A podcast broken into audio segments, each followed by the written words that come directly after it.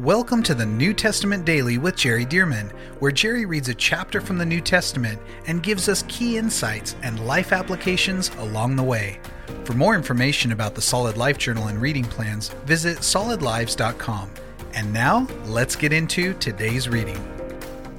Well, Paul had been warned, headed to Jerusalem, that chains and tribulation awaited him, but he knew it was the will of God to go, so he continued to go. Sure enough, he gets there, and through a series of circumstances, he is arrested, he is beaten by the mob, and a commander comes and rescues him. But he appeals that even after being beaten for quite some time, he wants to talk to the people.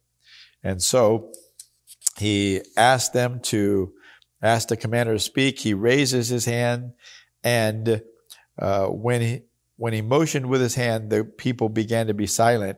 And it says at the end of chapter 21, and when there was a great silence, he spoke to them in the Hebrew language, saying, and here's chapter 22, Brethren and fathers, hear my defense before you.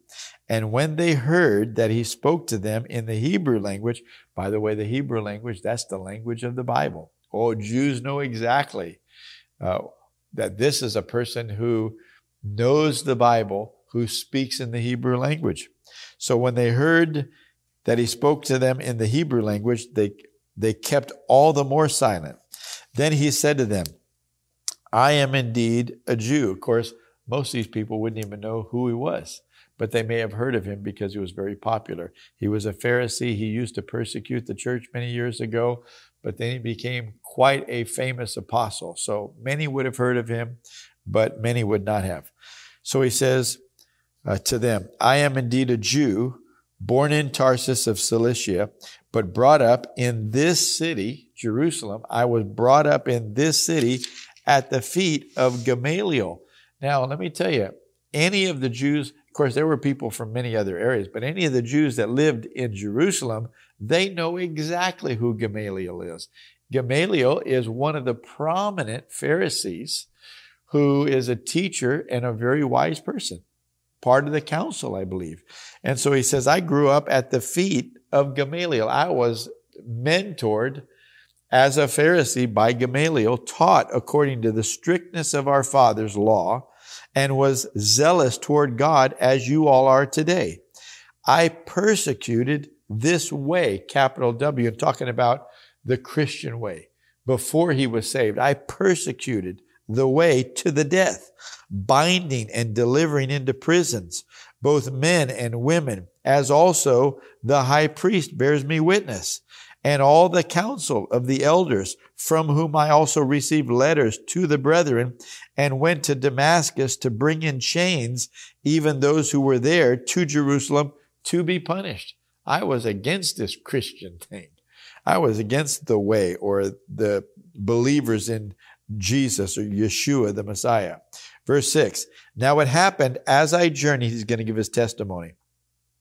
As I journeyed and came near Damascus at about noon, suddenly a great light from heaven shone around me, and I fell to the ground, and I heard a voice saying to me, Saul, Saul, why are you persecuting me? So I answered, Who are you, Lord?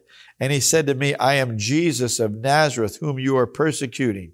And those who were with me indeed saw the light and were afraid, but they did not hear the voice of him who spoke to me. So I said, What shall I do, Lord? And the Lord said to me, Arise, go into Damascus, and there you will be told all things which, uh, all, you will be told all things which are appointed for you to do. And since I could not see for the glory of that light, being led by the hand of those who were with me, I came into Damascus. Then a certain Ananias, a devout man according to the law, he's telling them this was a Jew too that came to me. Then a certain Ananias, a devout man according to the law, having a good testimony with all the Jews who dwelt there, came to me and he stood and said to me, Brother Saul, receive your sight. And at that same hour, I looked up at him. In other words, my sight came back. Then he said, The God of our fathers has chosen you that you should know his will and see the just one, talking about Jesus, and hear the voice of his mouth. for you will be his witness to all men of what you have seen and heard. And now why are you waiting? Arise and be baptized and wash away your sins, calling on the name of the Lord. Now it happened when I returned to Jerusalem and was praying in the temple that I was in a trance and saw him saying, talking about Jesus, I saw him saying to me, make haste and get out of Jerusalem quickly, for they will not receive your testimony concerning me. So I said, Lord, they know that in every synagogue I am imprisoned and beat those who believe on you. And when the blood of your martyr Stephen was shed, I also was standing by, consenting to his death and guarding the clothes of those who were killing him. And he said to me, Depart, for I will send you far from here to the Gentiles. To the Gentiles. Watch this. And they, the mob, the crowd, listened to him until this word, and then they raised their voices and said, Away with such a fellow from the earth, for he is not fit to live. Now, why is that? Because Paul said, I was sent as a Jewish person to the Gentiles. And these Jews did not understand the love of God for the Gentiles. And so the church did, the believing Jews did, but not the unbelieving Jews. So they said, no, that's wrong. Verse 23. Then as they cried out and tore off their clothes and threw dust into the air. In other words, they're angry. They want to kill him. Verse 24, the commander ordered him to be brought into the barracks and said that he should be examined under scourging. That's the same kind of scourging that Jesus experienced before the cross. It's being whipped, but with scourge, with cat, cat of nine tails and such. So, uh, the, so the commander commanded that he be brought in and that he should be examined under scourging so that they might know why they shouted against him. In other words, he's not going to tell the truth unless we really torture him. Verse 25. And as they bound him with thongs or, you know, like handcuffs, Paul said to the centurion who stood by, Is it lawful for you to scourge a man who is a Roman and uncondemned? See, they were binding him to the whipping post. And he said, Is it lawful for you to, to scourge a man who is a Roman and uncondemned? When the centurion heard that, he went and told the commander, saying, Take care what you do, for this man is a Roman. See, it was against the law to arrest, to bind and certainly to uh, beat, to scourge, or to kill an uncondemned Roman. The Roman citizens are sort of like we would know as American citizens. We have rights, and Roman citizens had rights. So they said, Take care what you do, for this man is a Roman. Then the commander came and said to him, Tell me, are you a Roman? And he said, Paul said, Yes. The commander answered, With a large sum, a lot of money. I obtained this citizenship. And Paul said, But I was born a citizen.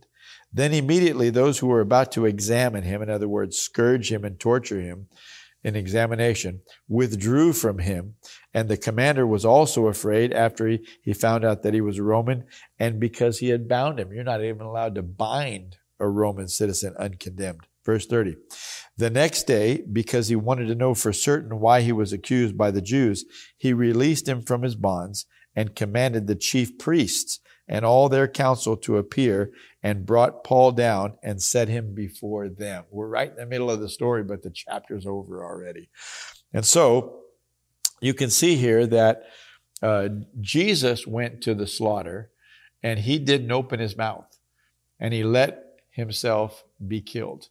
Paul here, though, there's no reason for him to just let them scourge him and beat him. He'll, he's willing to tell him the truth. So he speaks up and says, I'm a Roman citizen. See? And guess what? We need to speak up that we're citizens of heaven and not allow the devil to take advantage of us. Now, the persecution that comes, it comes. But there's no need to be persecuted for nothing. He's not being persecuted because he's a Christian. He's being persecuted because they think he's going to lie if they ask him the questions. So he wisely says, Hey, I'm a Roman citizen. And that got him out of uh, scourging, and that was a wise thing to do.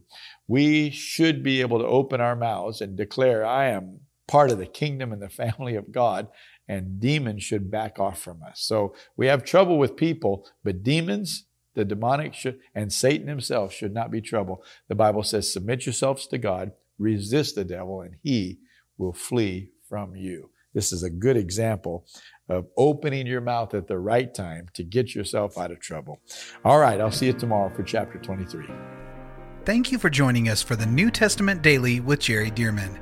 And thank you to those of you who have partnered with Solid Lives to help get this daily podcast and other resources like it to thousands of people around the world. If you would like to partner with Solid Lives, visit solidlives.com/give.